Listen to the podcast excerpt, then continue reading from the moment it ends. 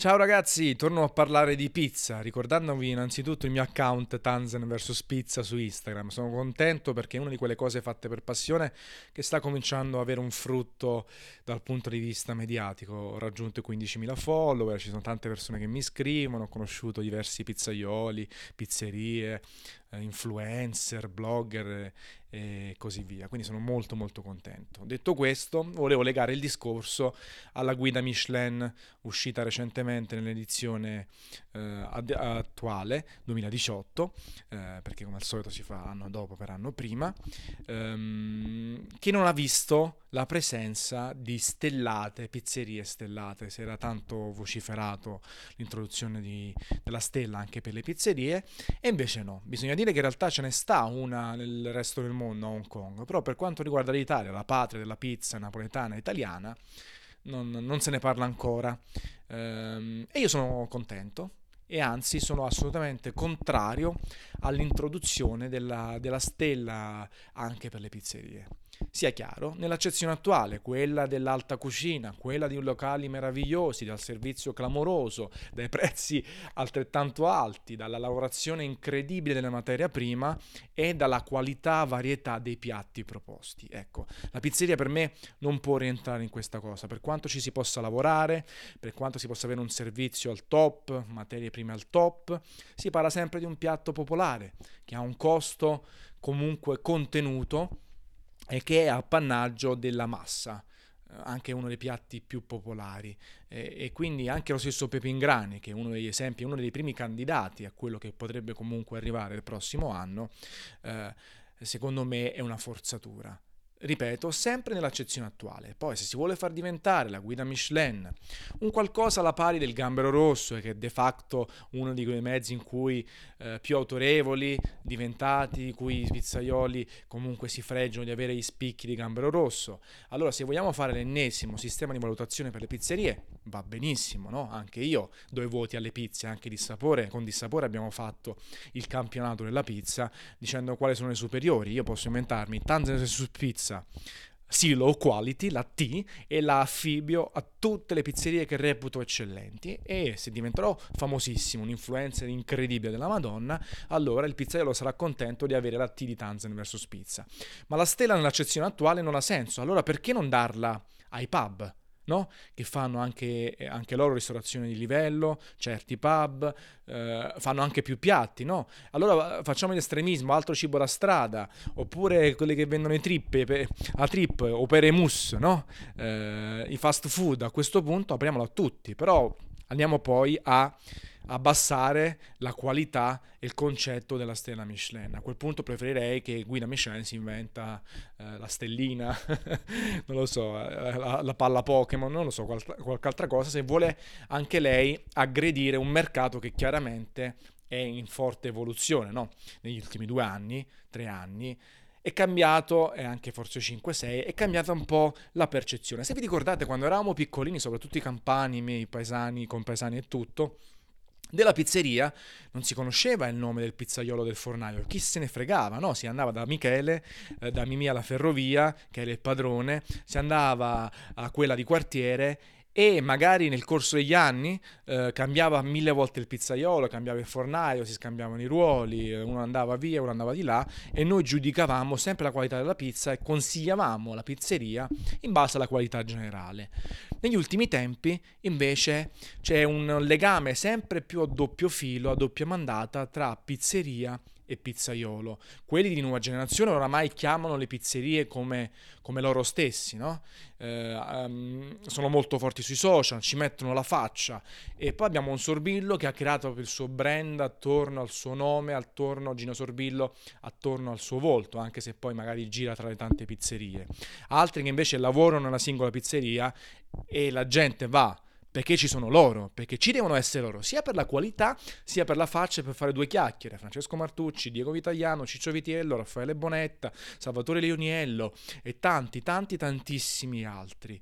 Eh, ehm, si mettono in primo piano, che da un lato è positivo, perché chiaramente devono curare la qualità e abbracciano le nuove scuole di pensiero, abbracciano la lavorazione migliore delle materie prime, anche il servizio superiore, l'associazione con i vini, la carta del menù, eh, il locale stesso.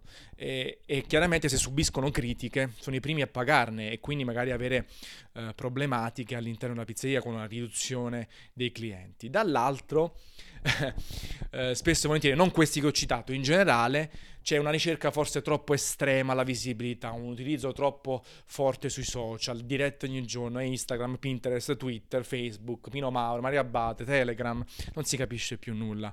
Um, spesso ci si concentra più sull'estetica della pizza o sull'estetica del pizzaiolo, quando poi magari i locali 9 volte su 10 sono mezzi vuoti, oppure la qualità è altalenante, no? magari si va una volta la pizza eccezionale, un'altra volta fa schifo, non si usa sempre lo stesso impasto, quindi diventa un casino sul, sull'onda di questa mitizzazione dei pizzaioli, no? eh, cominciata poi in realtà ancora prima con Masterchef sulla ristorazione questi pizzaioli media- mediatici che non sempre riescono ad avere alta la qualità, ecco. E quindi c'è questa nuova scuola, siamo nel 2017, è dovuto che ci sia più ricerca sui materiali, sugli ingredienti, sugli impasti, lievitazione, maturazione, servizio, vini di qualità eh, e altro. Ci sta, Assolutamente sì, ma questo non significa che dobbiamo fare un ulteriore passaggio avanti, avere il pizzaiolo stellato che poi è autorizzato a far diventare le proprie pizze roba da 25 euro a pizza perché ci ha messo il gambero di Mazzara del Vallo eh, e la lavorazione incredibile con le farine pregiate che si trovano soltanto a Rosaccie.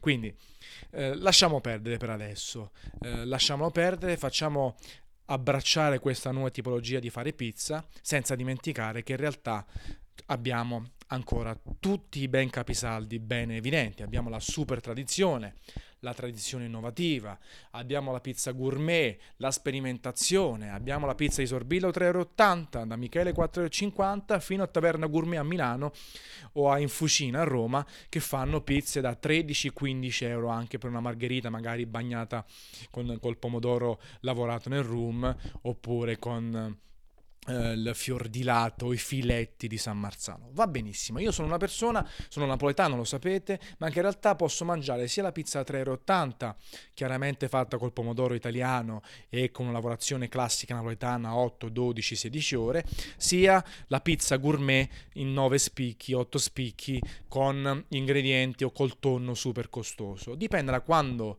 Voglio andare da una parte quando voglio andare da un'altra. Quando voglio sfondarmi e mangiare una pizza e stare bene tutta la giornata. Quando voglio mangiare tre pizze. Quando voglio bere un gragnano di qualità altissima o una bollicina, uno champagne con la pizza. O quando voglio farmi la birra nazionale, la strazzurra, la peroni, quello che volete. O la Coca-Cola zero e ruttare in maniera libera. Va bene, io ho la fortuna di accettare tutti questi due estremi, cioè tutto quello che c'è in mezzo tra un estremo e l'altro. Non tutti lo fanno, sicuramente si stanno creando fazioni di quelli che sposano la tradizione e quelli che vogliono invece la pizza stradigeribile con le farine integrali. Sti cazzi, cavoli loro, sarà l'ennesima discussione sui forum. Fatto sta che è importante avere tutto lo spettro di possibilità, che però per me non ancora è pronto per avere la stella Michelin.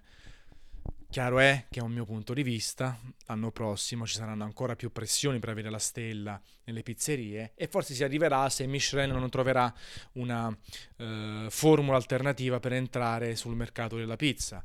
Se la mediaticità, se quelli che contano vorranno che ci sarà la stella, ci sarà e io avrò espresso la mia opinione che sarà differente ma comunque non ascoltata. Sti cazzi, era un pur parler, è il mio punto di vista, è un podcast personale, quindi volevo dirlo.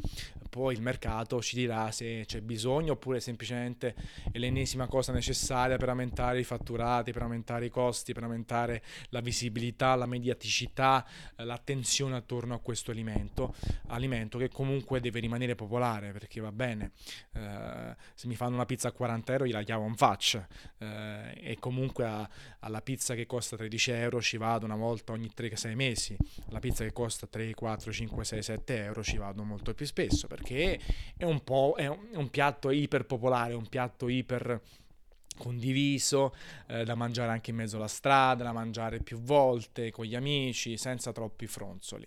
Poi anche io ho esigenze di andare a mangiare una pizza più, siccome sono un malato di pizza, mi piace anche andare a mangiare una pizza più costosa, nel senso che mi trovo magari la bottiglia di vino da 20 euro associata alla pizza, allora mi aspetto anche una pizza che non è che proprio che va in pancia e ti, ti lievita eh, subito. Ecco, è chiaro che anche io crescendo faccio questa cosa. E nel frattempo, eh, che, che, sentite questa musica sotto, una chiamata, ehm, tanto stavo per finire. Questo è il mio punto di vista. Vediamo che succede. Nel frattempo, una bella capata in bocca a voi. E speriamo che queste stelle non arrivino oppure che si inventino qualcosa di differente. Ciao!